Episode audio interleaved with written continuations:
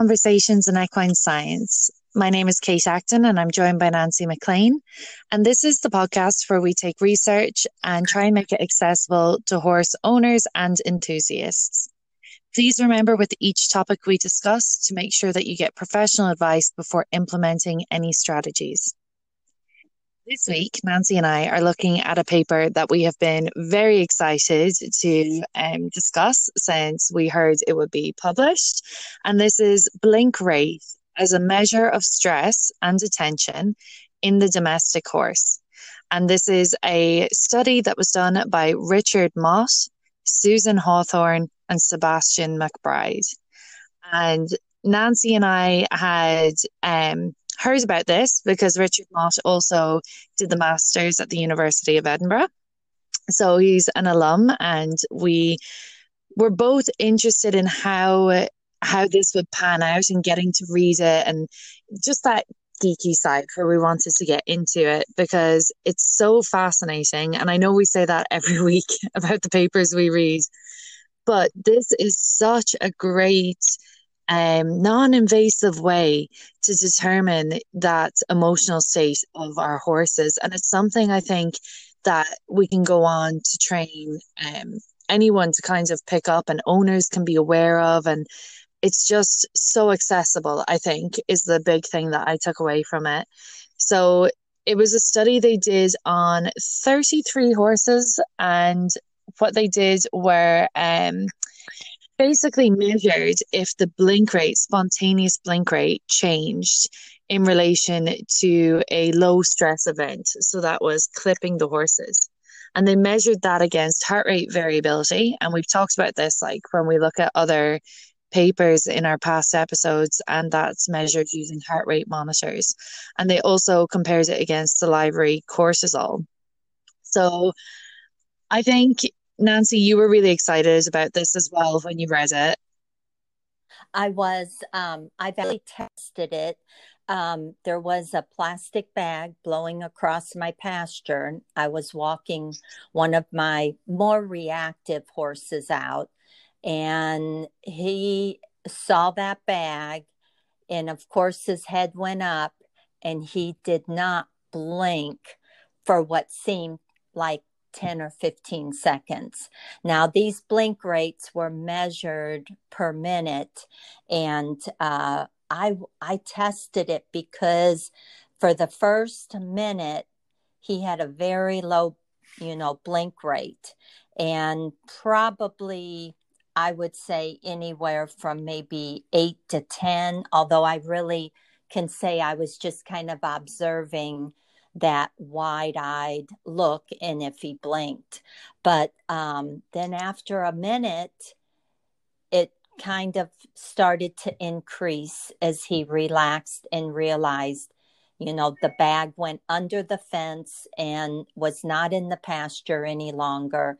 And he pretty much returned to a lower head carriage and normal you know responses. But anyway it's really exciting because i think even in humans uh, when we get shocked by something or we're startled we don't blink either. And so i looked up a few of the human research and i think what was so fascinating how richard explained this in this paper is he had uh, such a grasp on the neurobiology. So I kind of, that was kind of a part of the equine behavior studies we did at Edinburgh. And that was a tough section when it talked about the hippocampus and the um, neural activity and the epinephrine that's released in the brain and all those activities and um, so Richard has a real grasp on the neurobiology of this, which made me go and want to investigate it more. And what they found is basically that the spontaneous blink rate slows down when the horse is having to use that cognitive part of the brain where they're paying attention or they're maybe um, startled as well. So I thought that was really great. The part where I read that you know, we see this in humans. And as I was reading, I became really conscious of this. So your blink rate will increase when your attentional demand is low. So if you're not having to really focus on something, you blink more. And that's because obviously blinking has other functions for us as well. You know, it lubricates, it helps us um, focus. But it said like when you're reading and you get to punctuation in sentences, that's when you'll blink. Um, and as I was reading the paper after that sentence, I was so aware every time. Or even like during pauses listening to speech and they said as well during information retrieval and memory. And it's so true. Now i'm really conscious of we're talking about something that i'm excited and i'm really focusing on so i'm conscious now that i'm not even blinking that much while i'm recording. I couldn't i was so um, into that's you know the fact that that's why when we're on the computer or any um, what do they call them vdts like virtual display technology or our devices when we're reading you can get dry eye or tired eye syndrome because you're not blinking and that made so much sense that that's why we get so much fatigue looking at our computer screens and our devices because we don't blink when we're reading. So it made so much sense. And I had never thought about that before. And I think it's great. Like, there's so many areas, you know, that we can go into from this as well. And um, I really think it's opened up such a great door for research because there's so much more we can do to really become aware. And I know we do mention this a lot as well, you know, reading our horse's body language and I think we've come a long way when it comes to assessing their behavior in regards to welfare, particularly, you know, not just kind of making them do things and just trying to get things over with, but really being aware of how that's affecting the horse. Um, because that's such a useful training tool to have, you know, to be able to assess your horse like that. And you don't need anything fancy. You don't need your heart rate monitors. You don't need to blood sample. You don't need to do anything like that. You can just do it with your horse daily and just take those counts over the space of a minute and then you know see i i would say don't try and introduce startling them or things like that but just day to day when you're with your horse um become aware of that and just see are they blinking or are they kind of fixating? Are they staring? It's something that's just so useful. Like i can't wait to start putting this into practice. Yeah i i even thought it would be interesting in the thoroughbred racing industry to notice blink rate when you're walking a horse up to the saddling area or the paddock and see what their blink rate would be because um, the more relaxed they would be, the higher the blink rate, the more tense or on guard they are, you would have a less blink rate. And if that could somehow be used you know, to assess the level of alertness in your racehorses. But um, anyway, there's so much that research that this could lead to. They did say as well that it um, suggests more stress reactive animals may be prone to making faster environmental assessments in relation to potential threats. And that that always makes me think of thoroughbreds, mm-hmm. um, rightly or wrongly, because I always feel like they're you know they're that bit more reactive they're a little bit more on edge and maybe that is why you get like that sudden like to us we think it's like this sudden impulse like they're all of a sudden they're darting sideways or you know they're yeah. refusing to do something or they're starting to panic but actually they've shown this sign we've just missed it yeah and that would kind of be uh, something you could use for safety if you would just observe their blink rate versus you know, waiting for that startle response to occur. Because apparently, according to this, it's that first minute that the blink rate decreases. And then after the first minute, it seemed to go back to baseline and then mm. increase. So there's got to be so many applications for this um, that we could use for horse welfare as well as for uh, handler safety. So I was a little, you know, I, my mind started racing. I was thinking of all these research projects that could be done with this. And um, I think it's really intuitive that Richard only read the left eye because you know, you usually lead from the left side, but they also found that the left eye um, laterally was more reflective of what the horse, um, you know, that stress level.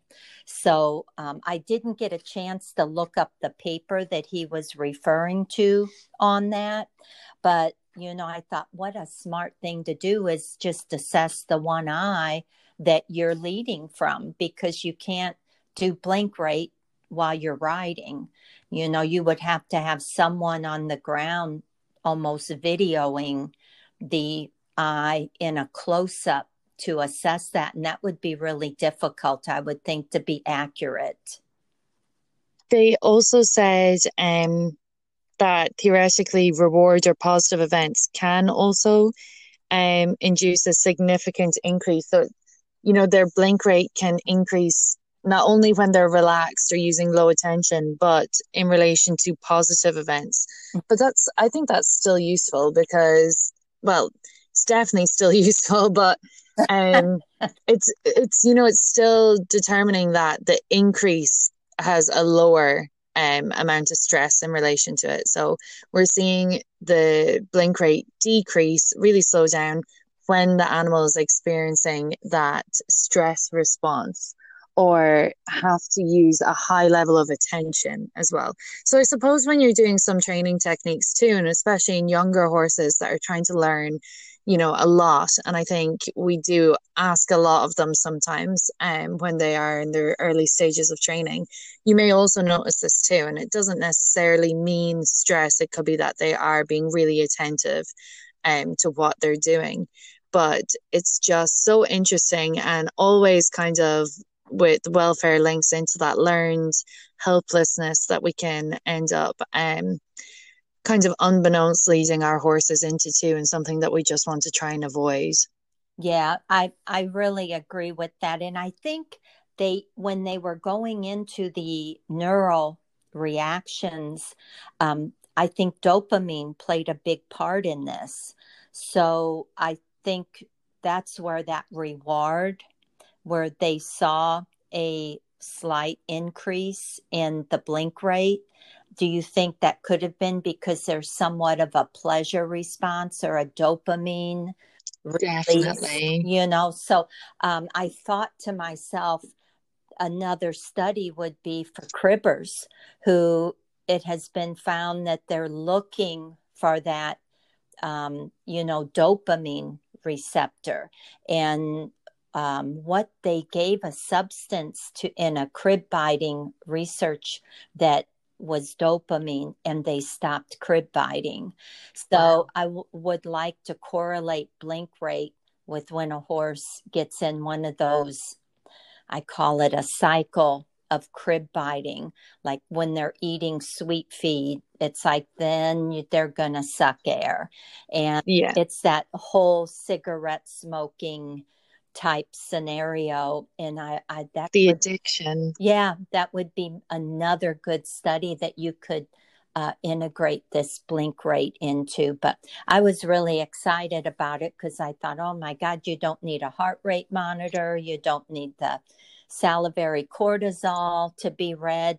This is something so simple that you can just uh, observe and just notate and, you know, keep notes when your horse exhibits a lower blink rate and correlate it with either a startle reflex or a paper bag blowing across the yard, you know. So and I know, Nancy, we've talked about the coach's eye a couple of times, but can you just document any notes in the coach's eye? Well, the coach's eye is mainly a video uh, oh, okay. mechanism, but you could download it to your computer and make notes. But on the smartphone app, it's mainly for just doing a video, and then you can uh, title the video or make reference to it. But if you really wanted to kind of be able to write paragraphs, I think you would have to download it to a laptop. Useful though to have, um, or even just the notes section of your phone. I mean, we mm-hmm. take our phones everywhere with us these days. Yep, and Equilab, that one um, app, does have a note taking section because I used it yesterday for my pony. And I mean, you name, you know, your training, what you're doing, what the results were, what you hope to do next time. And it's so easy then to just put that up on your phone and remember what you wanted want to do for the next session. Brilliant. Well, the exciting end to this week's episode is that we are actually going to have um, the brilliant Richard on the show. Um, we will not have him on next week. So Nancy and I had mentioned in last week's episodes that next week between Christmas and New Year's, we're going to do a kind of Christmas party podcast. And then hopefully we'll have Richard on after New Year's. So any questions you have at all or any way you want to see if you can, you know, apply this, do just message us on Instagram or on Facebook or email into us. Um, the email is conversations.equinescience at gmail.com. And we will get your questions together and we will ask Richard. Yep, I, I think that's going to be a fun show and um, want to say Happy New Year to everybody. Merry Christmas, Happy Holidays. Um, we're just thrilled uh, for everyone to be listening in and joining in and learning about these new research techniques. And we're still very excited each week. So, no. okay. Well, Kate, thanks so much for doing this one. And you have a a good rest of your day. And thanks everyone for listening in. Thanks, Nancy. Merry Christmas. Merry Christmas. Bye bye. Take care.